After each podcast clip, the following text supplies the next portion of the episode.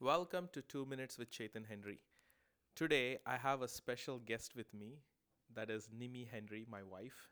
And she wants to bring you a prophetic word. And here is Nimi. Hi, everyone. Today, I want to share to you about the story of Ruth. So recently, when I was reading about Ruth, all the times I've read about her before, I've always seen her story as doing the good thing, as being the good daughter-in-law who helped her mother-in-law, Naomi, and followed her and helped her. But my eyes were opened up that Ruth's obedience was actually not just to Naomi. Ruth's obedience was to the true living God.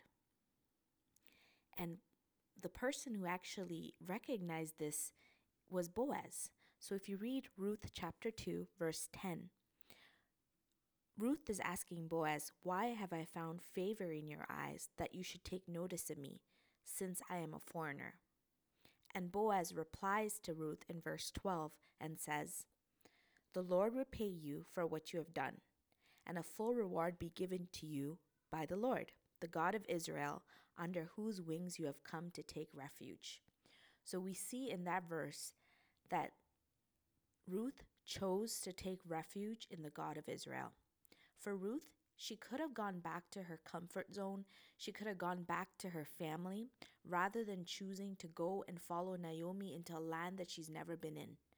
But she chose to follow Naomi because she chose the God of Israel. She chose the true living God. If she had gone back to her family, the Moabites, she would be choosing to follow a foreign god all her life. But in choosing to follow Naomi, her obedience was to the God of Israel.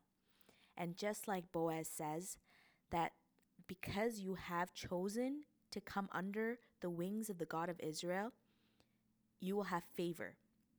And so because Ruth chose to come under the wings of the God of Israel, favor followed her the rest of her life. Her obedience, Ruth's obedience to the Lord, gave birth to favor for the rest of her life.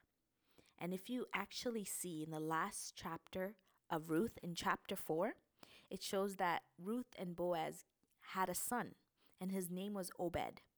And he was the father of Jesse, and Jesse was the father of David. So Ruth was the great-grandmother of King David, and from whose lineage was Jesus, our Savior. So Ruth's obedience gave birth to the Savior. So today I want to challenge you. What will your obedience give birth to? What will your obedience in the Lord give birth to? For your life is not just about you. Your life is the legacy that goes after you. So I just want to bless you with this word today. Wow, that was amazing podcast. So we look forward to hearing back some of your comments. So God bless you and you have a great day.